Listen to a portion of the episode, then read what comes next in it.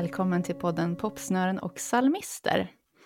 Idag så har jag Torbjörn Torben Weinesjö med mig. Han jobbar som med tv-produktion, musikproduktion och låtskrivande. Men han har också med ett flertal metalband.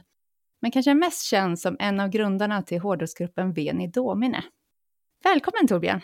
Men stort tack! Tack för att jag får vara med här. Jättespännande. Ja, ja jag frågade dig förut om det är Torbjörn eller Torben som är eh, det riktiga så att säga. Ja, och det riktiga är ju Torbjörn då, för det är det jag är döpt till så att säga. Ja. Eh, men sen så någon gång, någon gång i mitt, min, i mitt unga arbetsliv så var det någon som tyckte att jag skulle heta Torben. Ja. Och sen så hängde det där med på något sätt och har väl blivit så. Sen så är Torben lite lättare att skriva sådär. Mm. Om man signerar mejl och sånt där så ibland så, jag skriver ju aldrig Torbjörn, det blir antingen Torb eller så blir det Torben, så där, det blir för långt med Torbjörn. Ja, ja. Ja, så det blev liksom en, en eh, förkortning som hängde med liksom. Ja, men precis. Och när jag var ännu yngre, då kallades jag för TV. Okej. Så det var ju ironiskt att jag ödets ironi att jag började jobba med TV så, så småningom. då, Men på den tiden så var ju Torbjörn ett, ett gångbart namn. Eh, Det är inte så modernt idag om man säger så. Då var det rätt många som hette Torbjörn så att det var lättare då att Mm. särskilja oss. Mm, just det. Eh, men om vi börjar med lite snabba låtskrivarfrågor här. Eh, är du en arbetsmyra som bestämmer dig för att skriva eller går du på inspiration? Eh, svaret blir både och faktiskt, och det kanske man måste vara. Eh, men det roligaste är ju att gå på inspiration. Alla Mm. gånger. Jag, är en, jag är en sån typ av person. Jag är ju en känslomänniska och inspiration, det är fantastiskt att få gå på inspiration när saker och ting faller på plats och, och så. Men ibland så gör det ju inte det. Nej. Och då måste man ju kicka igång sig på något sätt. Och, och, eh, så att, men man får, man får väl hitta sina små, små knep, så där det brukar faktiskt oftast gå. Men sen så kan man ju fundera lite mer på det där. Eh, ibland kan det vara bra att vila också. Så Mm. har man inte inspiration så kanske man inte ska skriva. Kanske. Men har du någon tanke om att du ska skriva ett visst antal sånger per månad eller sånt där? Nej, det har jag inte. Eftersom jag inte har det som mitt levebröd så behöver jag inte ha den pressen på mig så att säga. Och eh, jag, försöker, jag försöker inte ha, lägga mer press på mig än vad jag behöver Nej. ha för tillfället. Och eh, någonstans så, så är det ju Någonstans så man lever ju i illusionen att här med musik ska ju vara glädje någonstans och, Mhm. och så. Och, och man är ju tacksam de, de tillfällena när det är så, för att det, det är ju inte bara, det är inte bara glädje om man ska finnas i musikbranschen så att säga. Nej. Det är blandat liksom. Så. Mm. Ehm, vad är det viktigast för dig i en låt? Texten, melodin, rytmen eller känslan eller något annat? Jag skulle säga att känslan är viktigast. Mm. Känslan är viktigast, för jag tänker att då kommer ju då kommer ju texten också som jag tycker är ännu viktigare kanske. Nej, men den, känslan måste ju vara bra liksom, annars så blir ju ingenting bra, inte för mig i alla fall. Nej. Eller bra, jag menar jag själv måste ju vara nöjd om man säger så. Då. Sen Mm. vad som är bra, det får väl andra avgöra. Men, men för min egen del så känner jag väl att känslan måste vara där. Mm. Och det kan ju vara olika känslor, det behöver ju inte vara liksom eh, någon specifik, alltså man, man kan ju få olika känslor av musik har jag Mm. hört och, och det är ju fint. Eh, så att, eh, nej men känsla kör vi på.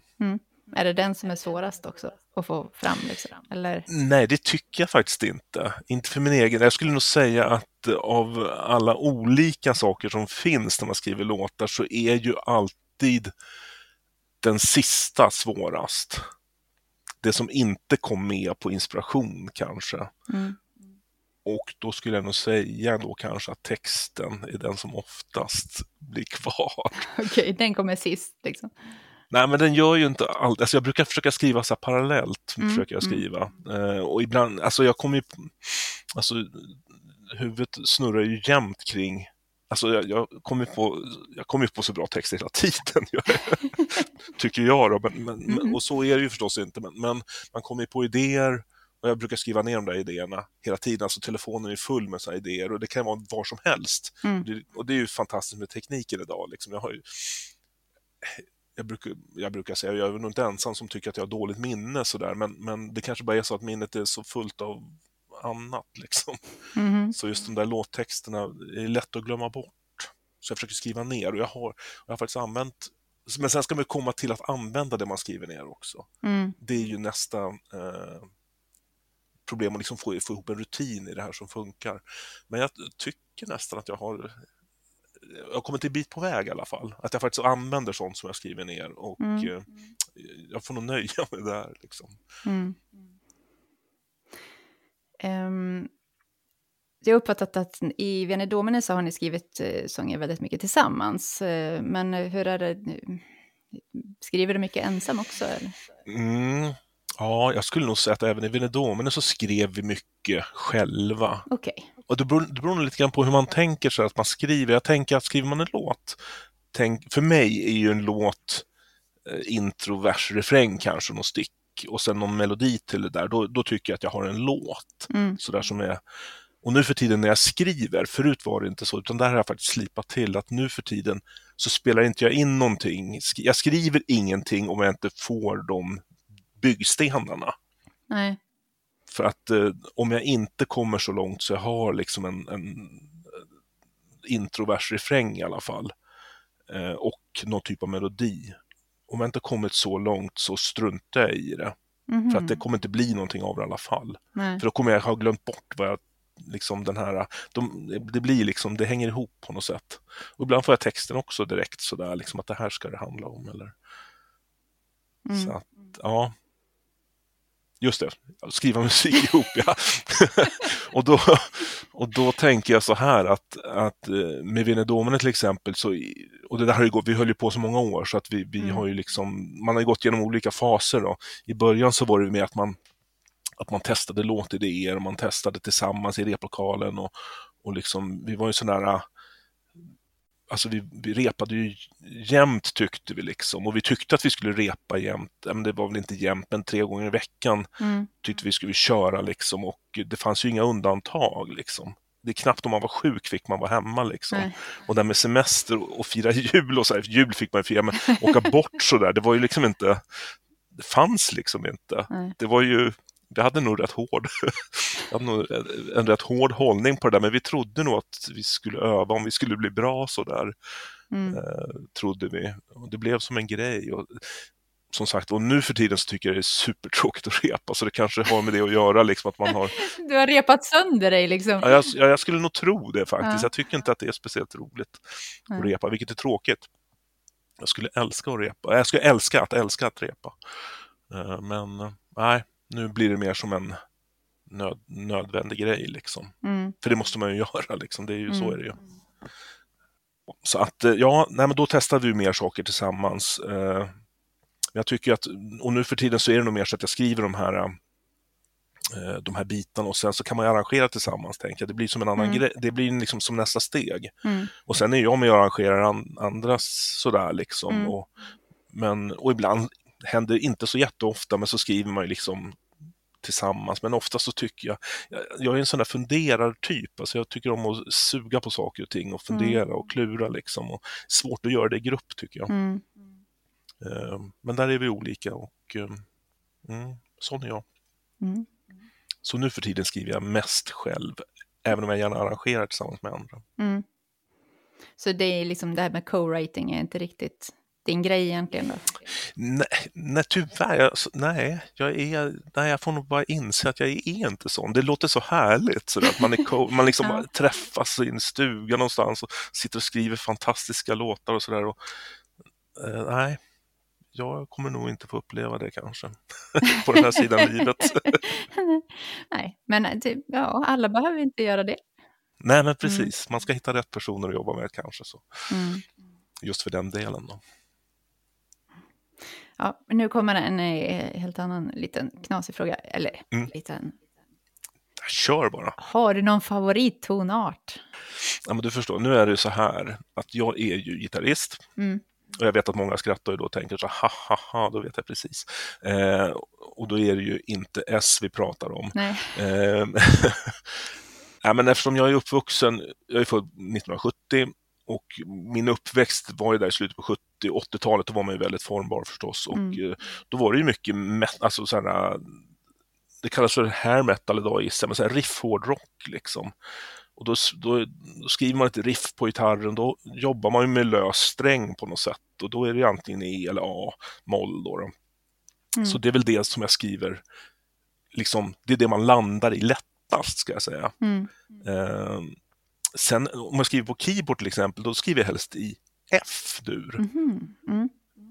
Och det, och det fattar jag inte riktigt själv varför det har blivit så.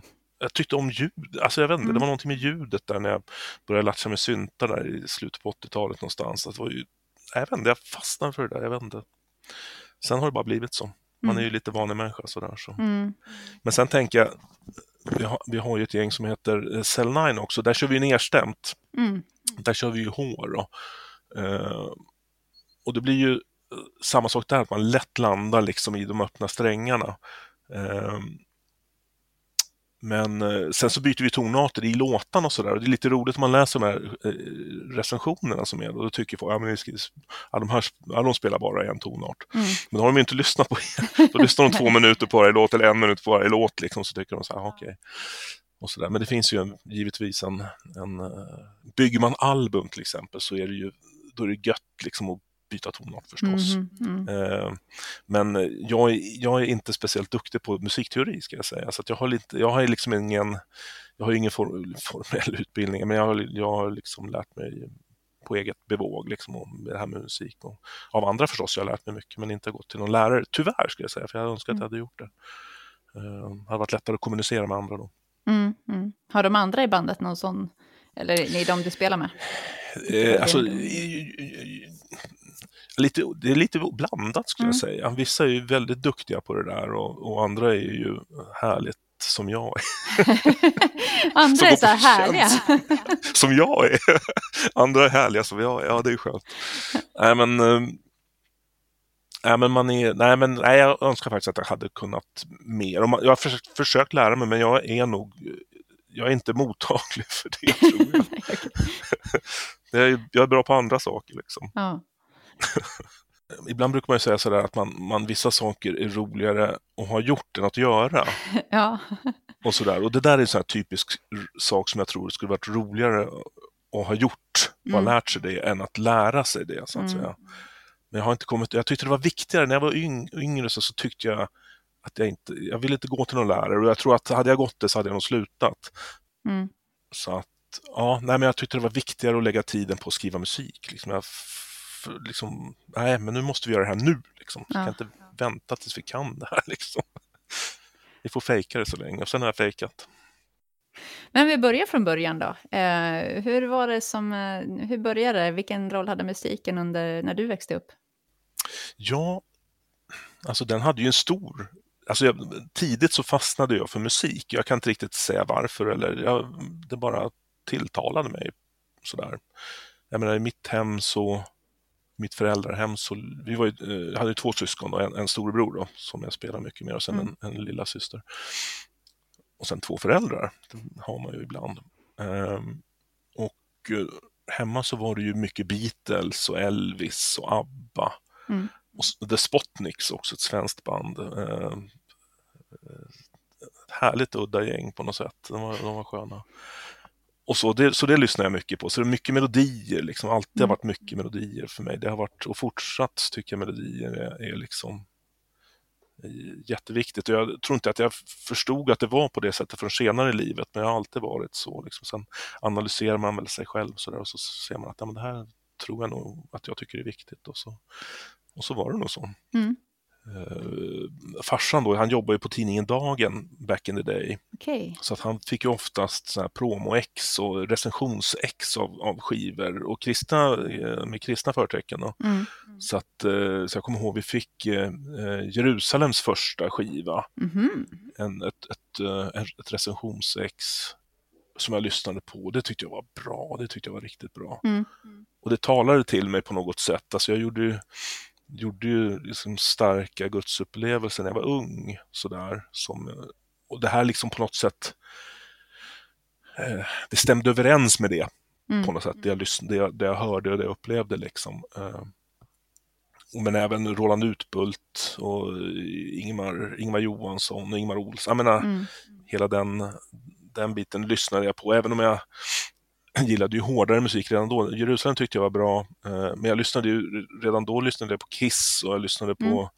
Deep Purple och, och eh, men även på Toto och Lee Rittenauer, en jazz fusion-gitarrist. Så jag lyssnar på väldigt mycket olika. Ganska brett.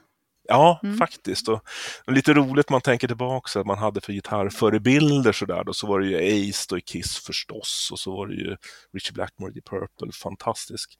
Eh, och så Steve Lukather förstås i Toto, super, han är ju superbred liksom, han, han spelar ju mm. allt möjligt då förstås. Och, och så Lee Rittenauer. Det och så Gary Moore kom ju sen också som en, som en, slog ner som en bomb liksom, han var ju helt brutal alltså. Ja, så att, ja men musik har betytt mycket kan man säga. Mm.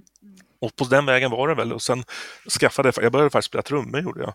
Okay. Eh, så på något sätt så lyckades jag övertala, jag och min bror då lyckades övertala föräldrarna att vi skulle köpa trumset. Mm. Och det här var ju när man var, jag var väl sju, åtta år tror jag. Så där, då spelade man ju på allt man kom över. Det var ju, trum, det var ju kaffeburkar, mm. det var ju allt möjligt. Man byggde sina små trumset av allt möjligt liksom. Mm. Trummor, man täljde sina trumpinnar, man höll på vet du. Och så. Men sen så fick vi köpa trumset i alla fall. Eh, köpte trumset för 300 spänn kommer jag ihåg. Eh, mm. Och det hamrade vi på. Vi bodde i lägenhet då och grannarna blev förstås tokiga oh. säkert. Så, ja. så det skulle vara intressant att nu har mor min gått bort för rätt många år sedan, men, men så här i efterhand skulle man intressant att höra hur, hur, hur det var. Liksom. Ja. De måste ju blivit tokiga. Vad fick de för kommentarer från grannen? Liksom? Ja. ja, men precis jag tror faktiskt att det var farsan och morsan som var uppe och frågade grannarna om det passade någon tid vi kunde spela liksom och då fick vi väl någon tid sådär att den här tiden på dygnet var bra liksom. Så, mm. så då köttade vi på där. Okej, så det började med trummorna. När kom gitarren in då? Alltså, det, däremellan, eller parallellt med trummorna så var det ju trumpet.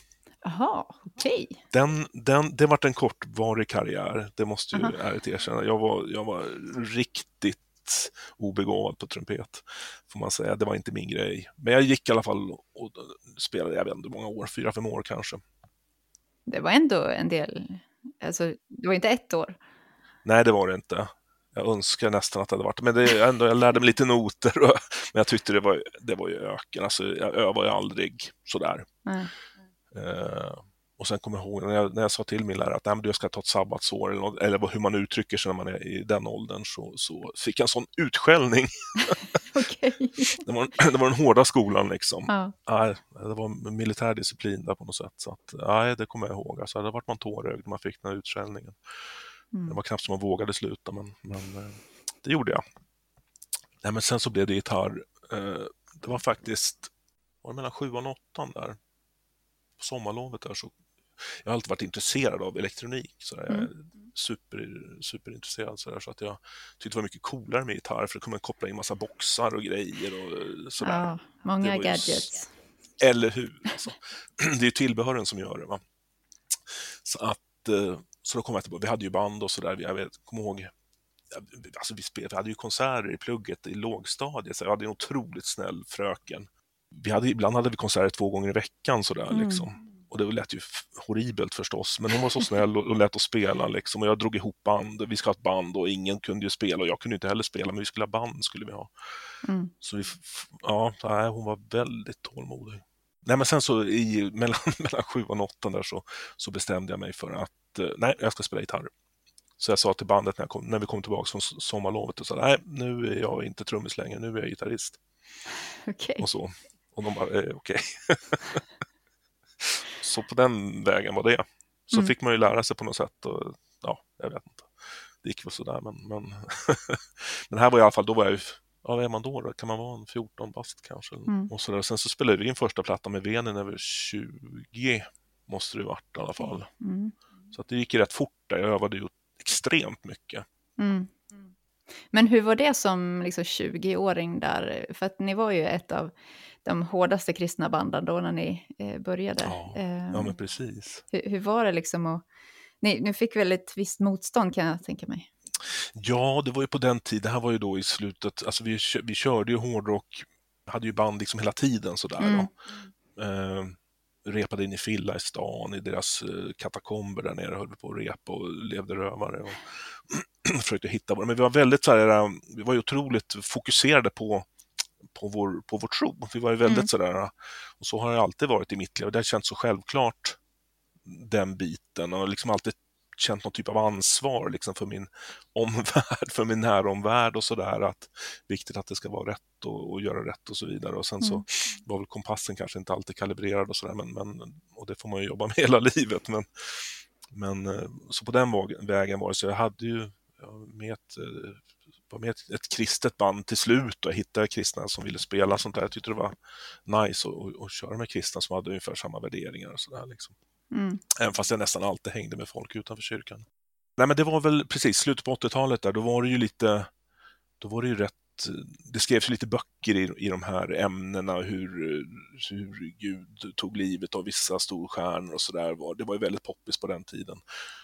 Och många, många hakade ju på den trenden förstås då och vi Mm. var ju då helt plötsligt på andra sidan.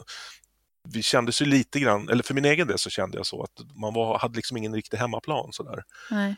Eh, I kyrkan så var man inte riktigt... I vår församling så var det, så var det helt okej, ska jag säga. Vi hade en, en, en pastor som, som stöttade oss. Eh, men så var det ju inte överallt. Men sen när man kom ut och spelade på klubbarna och sådär så det var inte heller ens hemmaplan. Liksom.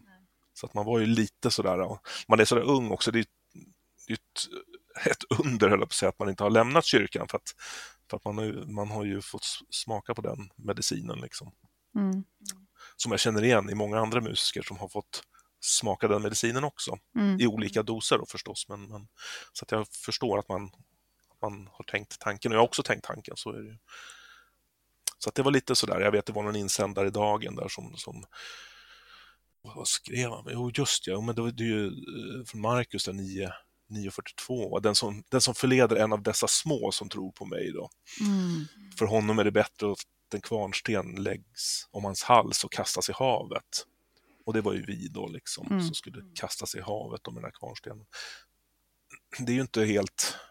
Jag menar, hur hanterar man det som en Mm. tonåring? Liksom, eller precis man gått över. Liksom. Det, nu gick det ju bra ändå, tack och lov. Liksom, och Mm. Ja, det är hårda ord. det var lite stökigt där. Men vi var väldigt övertygade om att vi hade rätt. Ja.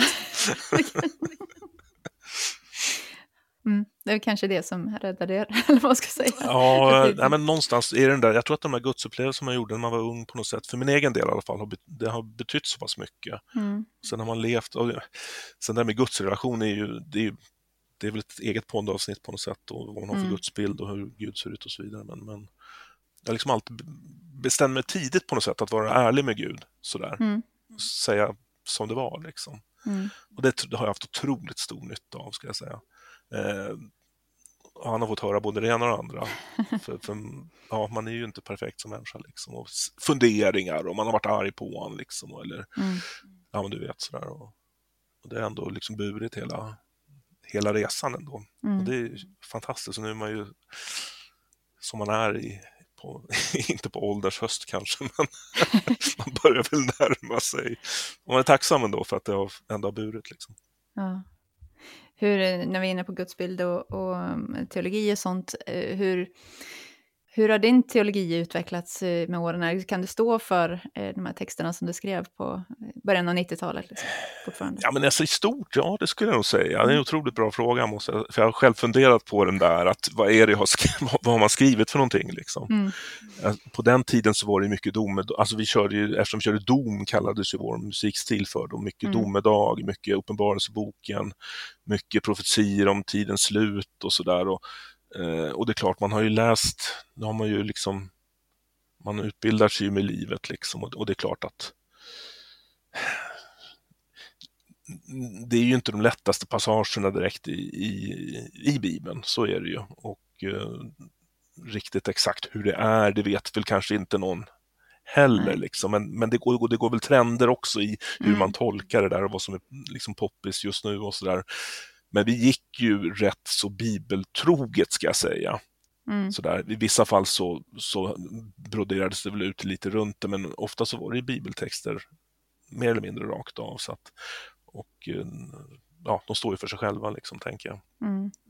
Men det är klart, en viss parti, en, en viss parti av livet, eller en del av livet, där i mitten någonstans, 97, 98, 99, där någonstans mellan, där så var, var man väl kanske lite och, och, och det mörkare slaget i, okay. sinnet sådär. Det ja. måste ha varit när barnen kom faktiskt, man fick inte sova någonting. ja, ja, okej, det var sömnbristen som gjorde det. man vet aldrig, allt hänger ihop. Vet du. ja, ja, absolut. jag vet inte. Ja. Ja, men ni körde ju mycket Uppenbarelseboken där, i, mm. i alla fall i början på 90-talet. Hur har liksom det utvecklats? Jag vet att jag läste någon artikel med er från 93 och då pratade ni om att ja, men ni började fundera på att ni kanske skulle skriva lite mer eget också, inte bara eh, rippa off Bibeln. Liksom. Just det. Ja, men precis, och den har väl alltid funnits med, den tanken.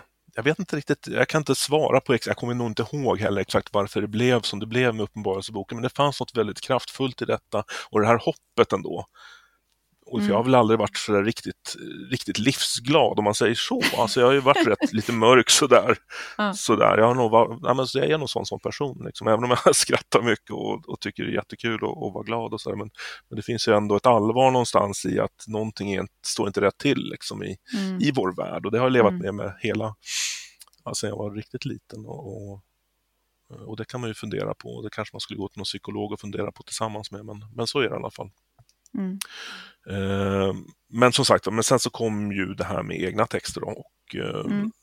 och, att få uttrycka på något sätt så, det beror lite grann på också hur man ser det här med texter och eh, vad man vill dela med sig av och jag, menar, jag tror ju också att det finns ju en stark jag menar, kan man nå, när man skriver en sång och kan nå någon typ av igenkänningsfaktor med den som lyssnar, mm. så tror jag att man har att man har en liksom, ingång på något sätt i själslivet som är svår att få annars. Mm.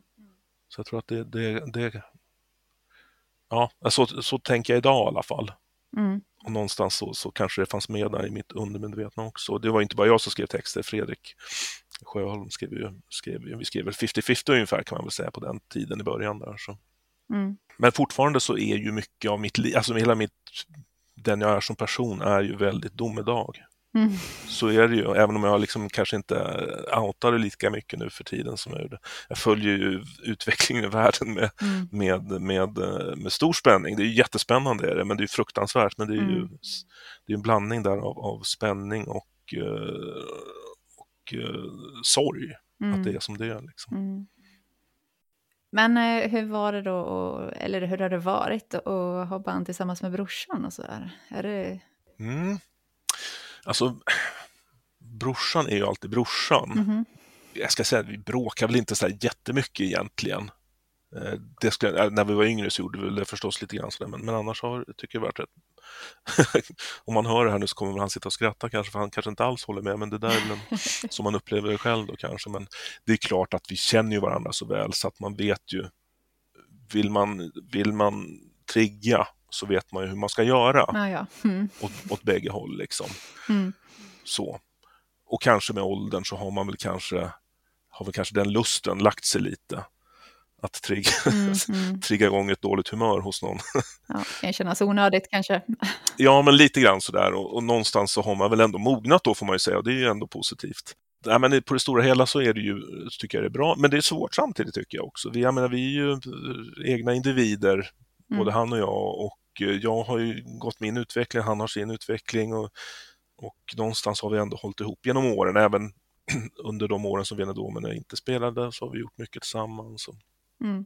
Alltså, vi har gjort så mycket inspelningar ihop så att jag, alltså, det här låter ju kanske tråkigt men, men jag vet ju att säger jag och skriver jag på det här sättet så vet jag ungefär vad jag får. Liksom. Mm i en inspelningssituation till exempel. Mm. Eh, och jag vet ju vad han har lyssnat på, vi har ju referens, alltså det finns ju och så, det är lätt att kommunicera, men tänk så här, liksom, eller ska mm. vi göra så här? Eller, mm. kommer du ihåg den där grejen? Ja, just det, ja men så kan vi testa liksom. Och sen så tycker jag om det sättet han spelar på. Så att, eh, och, och, sen är ju jag som, om man ska prata som producent till exempel, så jag älskar ju personligheter.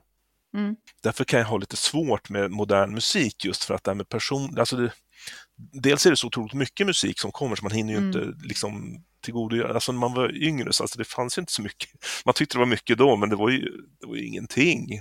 Och alla band lät ju unika. Man kunde mm. ju säga att det där är det där bandet och det där är det där bandet. Det hör man ju direkt liksom. Mm. Idag så finns det liksom tusentals band i samma genre som låter som, som ett band liksom. Mm. Eh, så att jag älskar ju personligheter, så därför så, så, tycker jag det är roligt när man spelar in eller när man, att det där får blomma ut. Att, uh, jag vill ju, mm. Även om jag har skrivit en låt så vill ju jag, tar jag in någon som spelar på den så vill ju jag att den personen ska addera någonting. Mm. Uh, det är klart att jag har varit i det diket att jag tänker att gör jag allting själv och allting blir som jag säger så blir det bäst. Mm. Där har man ju varit och stundtals kanske landar där också. Uh, men det är ju inte så. Utan det är man, jag tror att musik mår bra av att, eh, att, att eh, fler, jag, jag tror att det adderar på något sätt med, med fler förstås, mm. Mm. personligheter. Så att på det stora hela så, så är det bra att ha Tjompa med, som vi kallar honom för, Thomas med i band, i band mm. och sådär. Han är stadig. Bra att spela mot klick också, det blir man glad åt. Ja, det är ju så det funkar nu för tiden.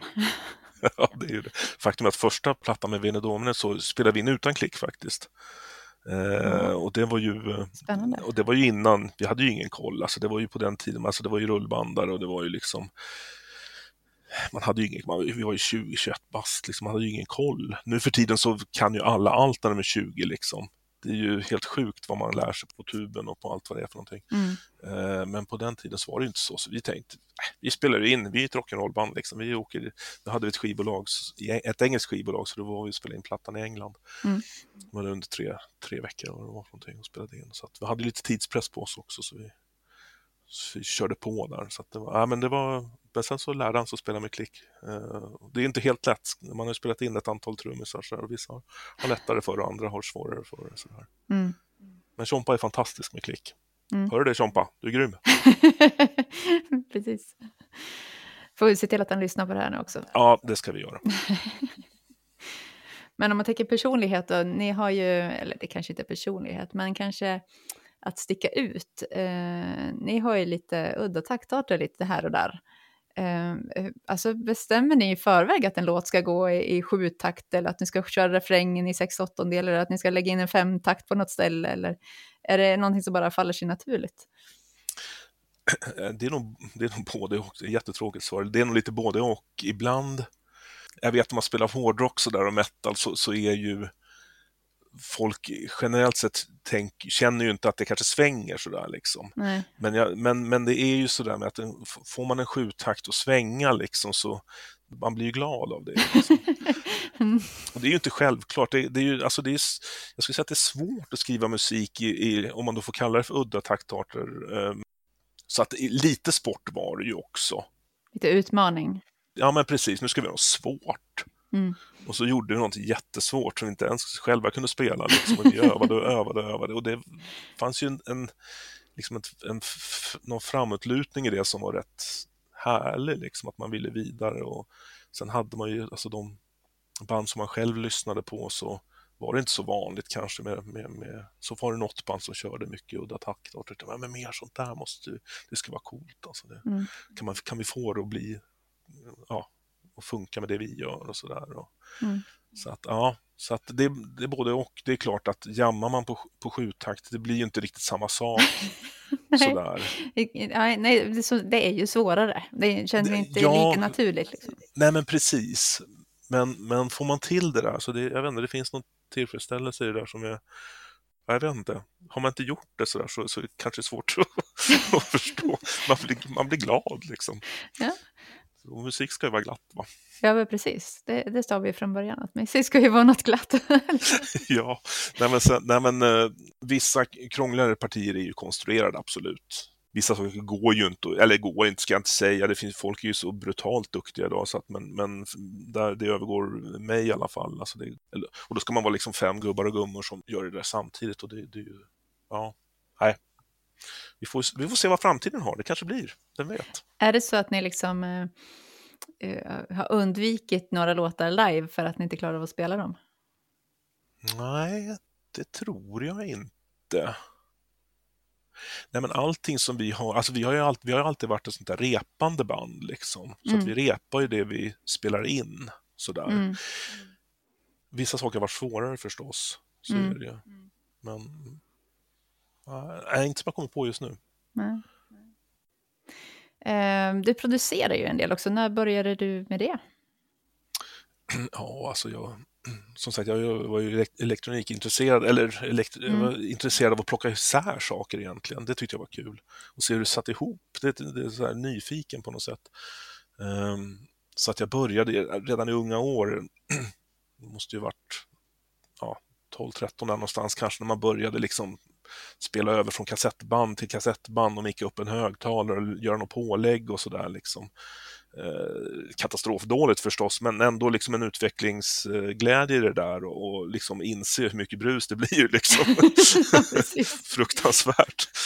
Och så där, och det där var ju hopplöst under många, många år, det där bruset. Alltså, jag kommer ihåg, eh, man hade ju, hade ju inga pengar heller, man var ju fattig liksom, gubbe så där, som, som man hankade sig fram första jobbet och så där, liksom, man köpte någon PC, det var ju jättedyrt på den tiden.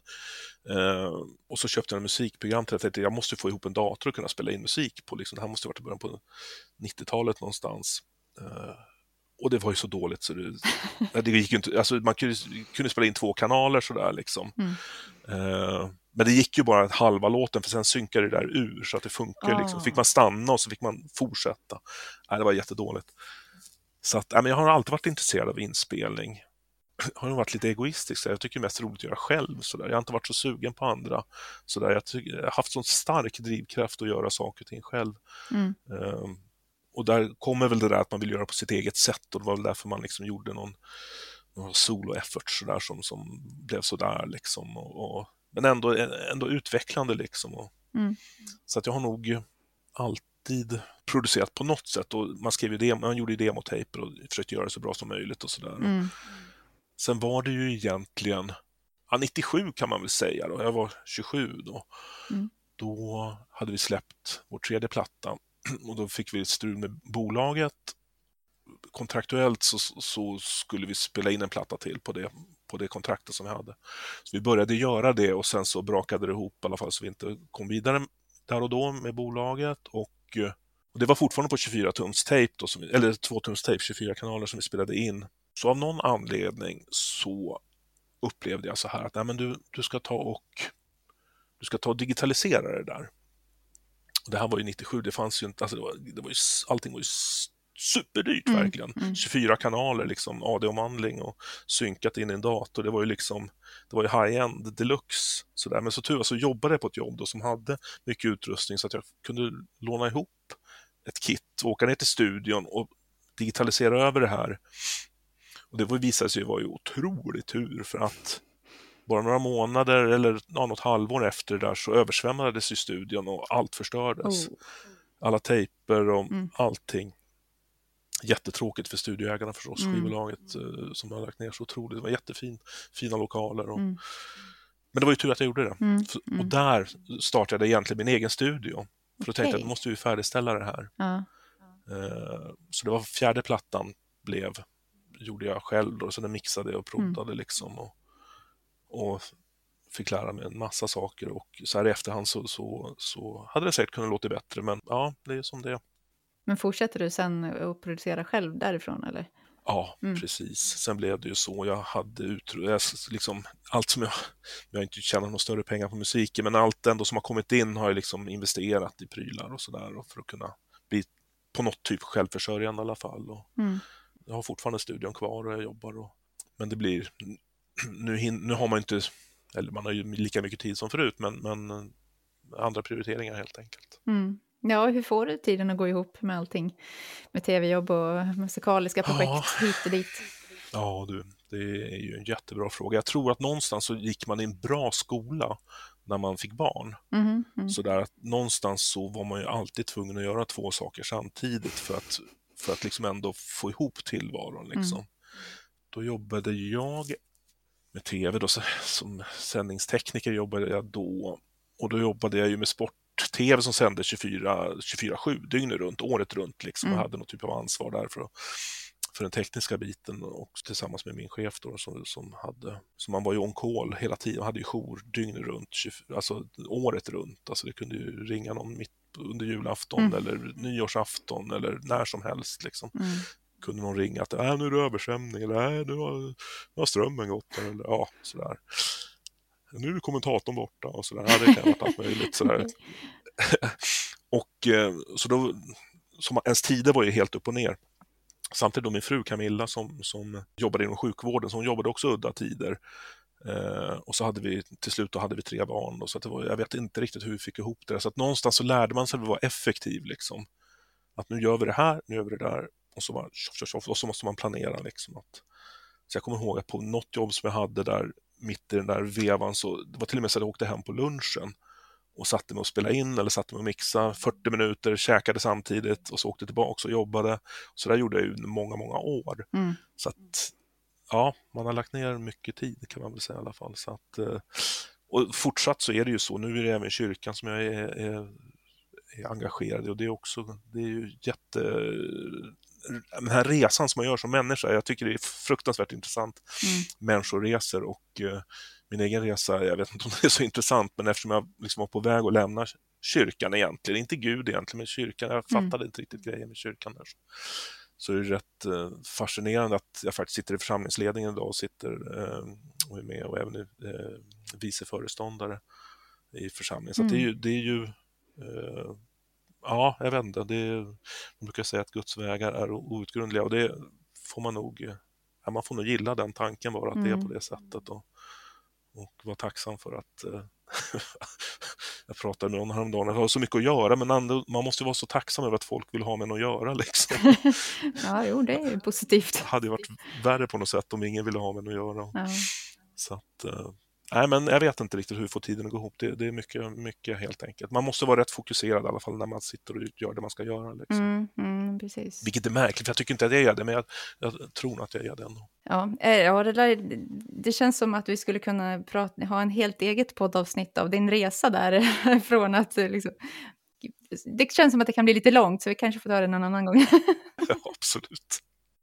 Men har du liksom jobbat eh, heltid med musik, liksom att ha försörjt dig på musiken någon gång under livet? Nej, aldrig faktiskt. Nej. Vi gjorde ju någon satsning där med Ven i början, eller liksom, liksom när, vi började, när det började ta fart sådär. Mm.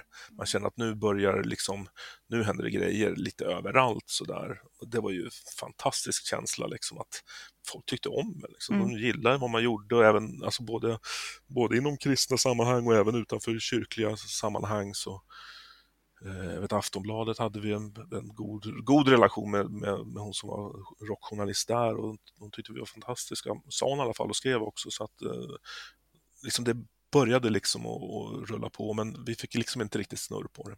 Mm. Men är det någonting du skulle vilja göra? Alltså att du skulle vilja Nej. leva på musikenhet? Nej. Nej, det skulle jag faktiskt inte. Jag har ju många vänner som, som gör det, eller som gjorde mm. det under en tid i alla fall under livet och många hamnade ju, en del hamnade i dansbandsracet och då tänkte jag, men där är det det man behöver göra för att leva på musik? Så nej, och vissa gick på a-kassa och tyckte att de kallades musiker och tänkte att nej, men där vill man nog inte heller hamna mm. liksom. Och då fick jag det här jobbet inom tv som jag, som jag tyckte var fantastiskt roligt. Mm. Jag tänkte, det här har jag någon typ av fallenhet för liksom och tänk få jobba någonting man tycker är roligt och som man liksom tycker är kul att gå till jobbet, egentligen varje dag. Mm. Nu har jag jobbat nästan 20, 25 år på, inom det där och jag tycker fortfarande det är jätteroligt. Och, eh, och så tänker jag, men vad, då kan jag ju välja själv vad jag ska göra för musik på när jag själv liksom mm. Ja, men det, så där, det har jag, jag ska inte säga att jag har valt att inte leva på... Eller jag, har, jag, har, jag har inte valt bort att leva på musik, men jag har valt att inte söka den liksom, mm, aktivt. Mm. Men du pratade om att du hade gjort en, en soloskiva också. Mm. Hur, hur blev det? Liksom? Nej, men det blev helt okej okay, tycker jag. Alltså, grejen är den, jag är ju ingen, jag är ingen sångare av rang sådär. Eh, och har egentligen aldrig varit men jag tycker det är otroligt roligt att sjunga. Liksom. Jag tycker, alltså rösten är ju, alltså den är ju, det är sånt starkt ID i rösten om man jämför. Liksom, gitarr kan ju också ha ett starkt ID, men just röst är ju, träffar man rätt där så blir det ju, alltså, eh, är det ju magiskt liksom. Mm. Om man får säga magiskt, ja det får vi göra. ehm, och jag tänkte, ja, men jag ska rackarns sjunga ska jag göra, ja det ska jag göra. Mm. Så att då gjorde jag det och, och det var sådär liksom. Inte sådär, det fäste inte riktigt, men, men jag lärde mig så sjukt mycket. Och, när man spelar in andra sångare så är det otroligt nyttigt att ha... Att vara där själv, ja. Ja, men precis. Mm. Och jag sjunger fortsatt sådär. Det här Cell 9 så sjunger vi, jag har släppt två plattor och sådär. Mm. Mm. Och spelat en del, så att eh, helt kast är det väl inte. Ett av mina projekt kallades för The Red Stone Project. Sådär. Och det var ju lite grann så jag såg mig själv. Då, att, eh, alltså jag, som det står i Bibeln, att om inte ni lovsjunger mig så ska stenarna lo- lovsjunga mig. Liksom. Jag såg mig lite grann som en, som en sten där liksom. Att jag får, jag får väl sjunga då. Mm. Sådär. Så att, eh, ja, jag sjunger lite grann och spelar in lite demos och sådär. Jag, jag tycker det är, ja, det är uttrycksfullt. Och, Mm. Ja. Men jag tänker att det är roligt att ha, om man har en sån tanke att det vore kul att göra, att man faktiskt gör det. mm, Att man ja, gör något av det liksom. verkligen, och det skulle jag verkligen uppmuntra alla att göra. Mm. Det finns ju en, den här elitismen är ju jättestark, kanske speciellt inom pingströrelsen är det ju otroligt, otroligt mycket duktiga musiker och sångare sådär. Eh, Så det, det har man väl känt ibland, så att det, det är okej, jag kan inte musikteori. Eh, Mm. Nej, men då låter vi någon annan som kan det göra, vara med och spela liksom. Även om eh, historiskt sett så har ju kyrkan varit en otroligt en otrolig grogrund för många musiker. Liksom. Mm. Och så även för mig, för jag har också varit med och spelat. Så där, så att, men jag tycker att det viktiga är, viktiga är inte alltid att det blir superbra, utan det viktiga är, tror jag är att man gör det. Liksom. Mm. Man följer sitt hjärta skulle jag säga, att man är, faktiskt vågar. Och, visst, det är klart, det är aldrig roligt att göra bort sig, men, men ibland så får man göra det också. Ja. Få bjuda lite på sig själv. Ja, men det tror jag. Ja, men jag tror att vågar man inte så vinner man inte, säger man ju. Och, och så är det ju. Mm. Det tror jag. ju. Mm. Är det någonting som du skulle skicka med eh, de som lyssnar? Just det där, faktiskt våga. Absolut. Samma sak med låtskriverier Mm. där, att det är bättre, alltså låten behöver inte vara perfekt, alltså gör färdigt låten. Gör, gör klart, liksom. Jag tror att det är viktigt med den här rundgången i saker och ting. Jag, kan bli, jag blir otroligt frustrerad själv när jag sitter och skriver musik men jag får inte ge ut det till exempel. Mm. Eh, för mig är den rundgången jätteviktig. Att, att, att man liksom sluter cirkeln, liksom, då kan man börja om på nästa och så Mm. går man vidare och sådär. Och man, man kan sitta i evighet, man kan sitta hur länge som helst och göra saker och ting bättre eller Mm. till slut blir det liksom inte bättre, Nej. det blir bara liksom annorlunda sådär och Mm. jag vet inte om det... Nej, gör klart, Mm. tycker jag. Hur stor del av dina låtar som du har skrivit har du gett ut? Åh, jag vet inte riktigt, jag tittar ju på min hårddisk där hemma med, med, eller här hemma och det är mycket låtar som inte har kommit någonstans och som kanske inte heller är färdiga men jag, inför det här den Mm. här fina podden nu så kollade jag faktiskt på Stim och där hade jag 144 låtar tror jag som var registrerade i alla fall och, Mm. eh, och också utgivna så att det, det är några stycken men med tanke på hur länge jag har hållit på så är det inte så mycket. Eh, jag håller på med fyra, jag håller på med fyra album nu samtidigt här så att Oh. det är, så att eh, jag hoppas på att kunna bättra på den här skörden lite grann. ja. ja, fyra album. Ja, det, är- där får du öva på den här simultanförmågan då. Ja, men verkligen. Men det går inte så fort nu. Det blir ju, det är inte bra. Jag skulle inte säga att det är bra, men vissa saker tar ju tid också. Håller på med en, en instrumentalskiva, som, eller en instrumental, vad det nu blir, som jag har hållit på med många, många år. Så där. Det, har inte, det är inte min starka sida alls, men det är lite grann som ett projekt. Jag älskar just det här med stämningar, jag älskar keyboards. Det är ju Mm. totalt, alltså jag älskar ljud sådär liksom. Fy vad roligt. Tänk, tänk att få sitta med en synt sådär och bara lära sig den där och sitta och peta och sådär. Det gör, hinner man ju inte längre liksom. Nej. Det kunde man ta sig tid till förr om åren. Det här, sånt där är ju jätteroligt. Mm. så att ja, nej, men det blir lite sånt där. Så att jag hoppas att jag ska få ut några grejer i alla fall vad det lider. Ja, kul. Och så ska Vene Domine vara med på Bobfest i år. Ja, men precis. Det, är ju, det var ju fullkomligt otippat skulle jag säga. Jag hade ingen tanke på att vi skulle... Eller tankar har vi haft sådär, men det har känts otroligt långt borta. Mm. Och jag pratade med en kille här precis, och, och, eller bara för några veckor sedan, han frågade, jag ska inte bli någon reunion? Så jag bara, nej, aldrig, det tror jag faktiskt inte, verkligen inte. Och han, stackaren trodde ju att jag ljög för honom nu då, när det, när det på ingen tid alls då faktiskt blev av. Ja. Så att, men nej, jag har verkligen inte haft, även om man har sagt så att man ska aldrig säga aldrig och sådär, men så, nej, jag trodde faktiskt inte det. Men jättekul, det är ju superkonstigt att få dra fram de där gamla låtarna och, och eh, vissa saker är inte helt lätta faktiskt. På tal om att liksom, välja låtar utifrån hur svåra de är. ja, men precis. Ja, verkligen. Nej, vi får se vad vi ska köra för någonting. Vi har inte... Ja, det blir spännande. Mm. ja, men jätteroligt. Det är ju, Bobfest har ju betytt mycket för oss mm. i, i, bandet i, i, många år. Så där. Vi höll ju på mycket um, back in the day. Då, så att, um, så att det är jättekul, jättekul att få frågan. Det, det kan man ju inte förvänta sig att få. Så att, uh, det känns spännande faktiskt. Det känns kul, pirrar lite, mm. det är härligt. Mm. Du har ju liksom, du har skrivit låtar, du spelar gitarr, lite keyboard, du har spelat trummor, du producerar musik det, och jobbar med tv. Finns det liksom um, någon gradering? Vad är det som är roligast? Ja oh, du, alltså det roligaste, det är ju att få vara på rätt plats, skulle mm. jag säga. Absolut, och så kände jag lite grann, eller så, så har det inte alltid varit ska jag säga. Nej. För vi hade ju någonstans i den här när vi repade så mycket och vi skulle ju, vi skulle ju verkligen breaka, vi trodde ju verkligen det. Mm. Sådär, att vi skulle bli bäst i världen, det var ju målet på något sätt. Sådär. Eh, ungdomlig glädje och framåtanda. Liksom. Och jag kan gilla den inställningen, även om inte vi har den idag på det sättet, men jag kan gilla folk, folk som har den. Mm. För Det är en härlig drivkraft om man liksom har någon typ av balans i det där. Liksom att, att det inte går överstyr. Men man märkte, eller jag fick väl kanske lära mig det då, när det inte gick så bra längre med bandet och folk inte tyckte det var lika bra. Folk inte var så intresserade av vad man skrev eller vad man sjöng eller sådär. Mm. Nej, men tänkte att man kanske ska sluta med musik och göra någonting annat som betyder någonting för någon. Liksom, och mm. så. Så att då började jag väl engagera mig mer i kyrkan och sådär. Jag tänkte att det, det är jätte... Jag får liksom... Jag vill inte sitta och bli gammal och bitter sådär för att det inte... Men jag tänker att mitt, mitt liv är ju ändå här och nu och jag tycker det är viktigt att... Eller jag upplevde det så viktigt då, jag upplever det fortfarande viktigt att, att vara på rätt plats. Sådär. Vara mån om sin tid på något sätt, vad man gör av den. Mm.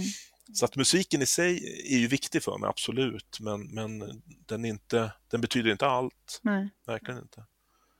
Det, jag skulle säga att min, min tro betyder ju allt och mm. där någonstans så, så jag menar, ja, men som kristen så tror man ju ändå på något sätt att man man ber och man liksom tänker att man ska på något sätt bli, att rätt dörrar ska öppnas och så vidare. Och man, ibland får man öppna dörrarna själv och sådär, ibland får man stänga dörrarna själv. Och, så att man liksom på något sätt landar på rätt ställen. Och märker man att man inte är på rätt ställe så måste man ju på något sätt göra någonting åt det, tänker jag.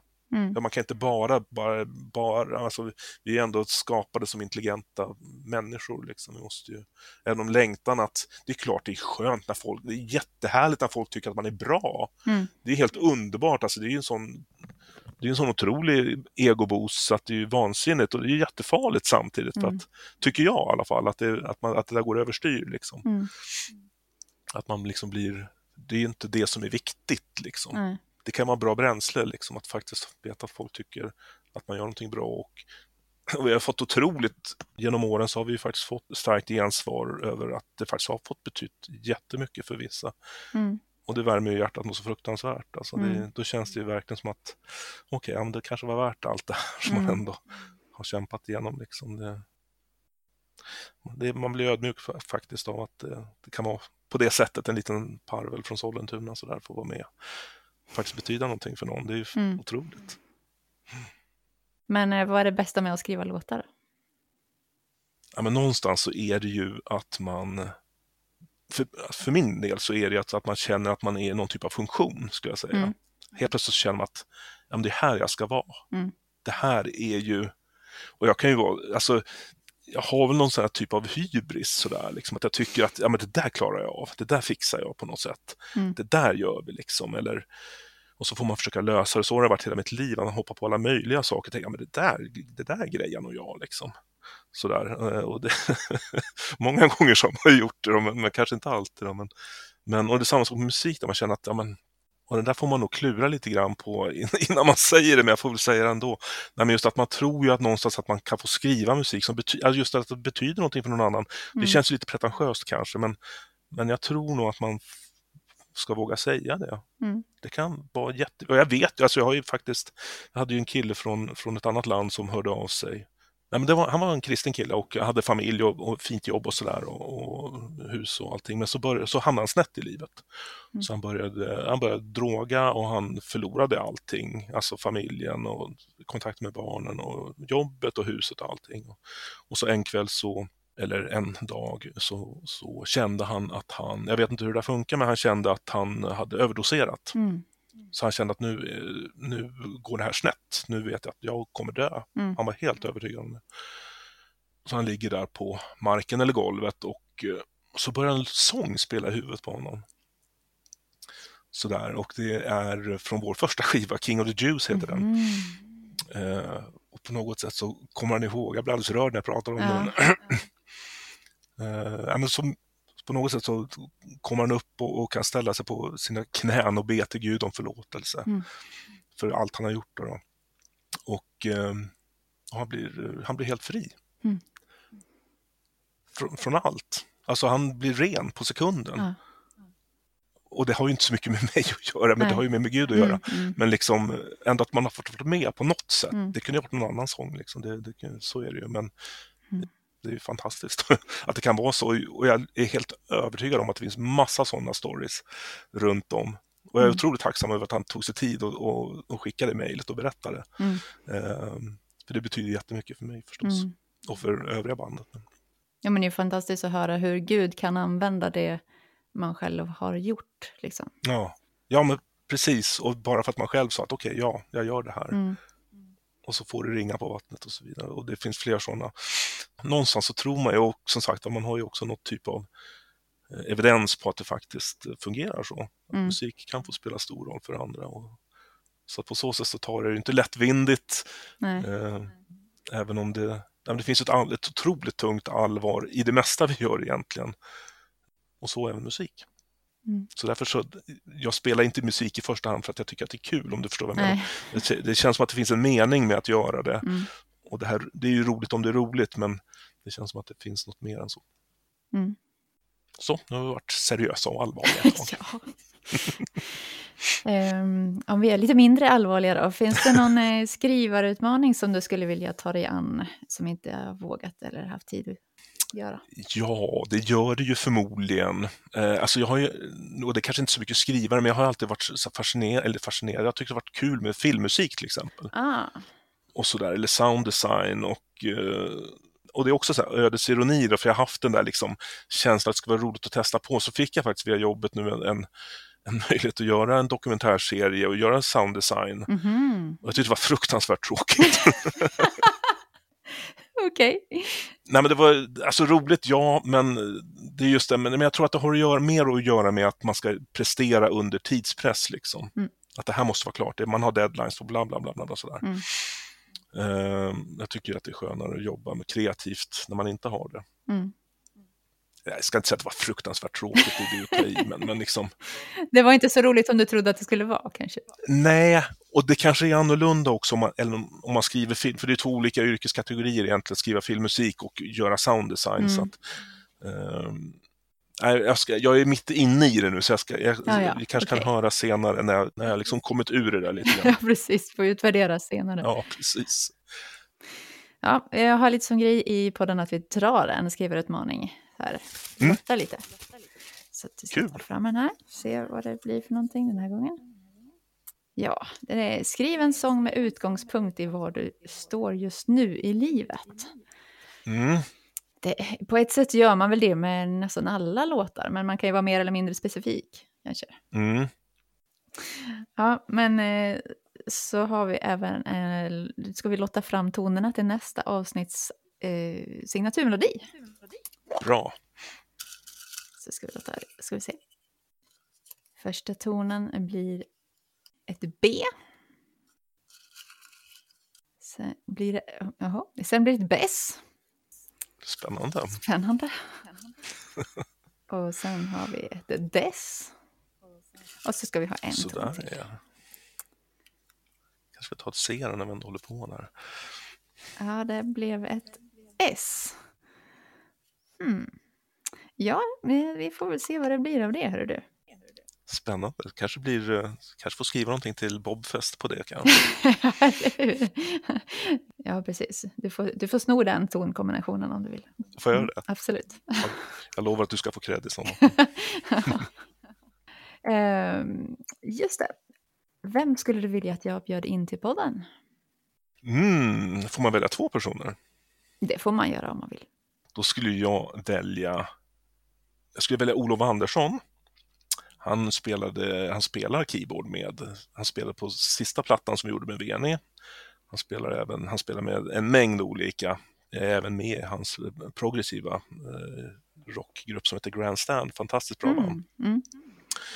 Så att honom skulle ni prata med. Han eh, skriver mycket musik och spelar mycket, lite, rätt olika faktiskt. Inte bara metal som folk Nej. tror för att han är med på nästan varenda metalplatta som, som görs. utan, eh, mm. utan även andra grejer. Och sen skulle jag också, det är också en keyboardkille, David Åström. Han spelar piano och skriver väldigt mycket eh, instrumental mm. musik och lägger ut. Han är fantastiskt duktig. Så David och Olof skulle jag säga. Ja. Kul. Ja, men då, tack så mycket för tipsen och tack så mycket för hela intervjun här. Har du någonting sist som du vill skicka med dem som lyssnar? Ja, du, det borde jag förstås ha förberett, men det har jag inte gjort. Men, men, eh, nej, men alltså, någonstans så tror jag att man måste vara ärlig med sig själv, tror jag. Och det, mm. väl så allmänmänskligt kanske, att man måste, även om det kanske inte ser jättebra ut alla gånger, så tror jag man tjänar på att vara ärlig med sig själv och med Gud. Mm. Kanske framförallt Gud också, för att det, eh, våga vara det. det. Jag tror att man har, det har man igen. Mm. Så, så nu hoppas jag att jag inte blir prövad på det här. ja.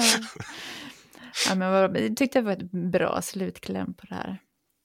Då får jag tacka så mycket för att du ställde upp. Tack själv. Tack och hej.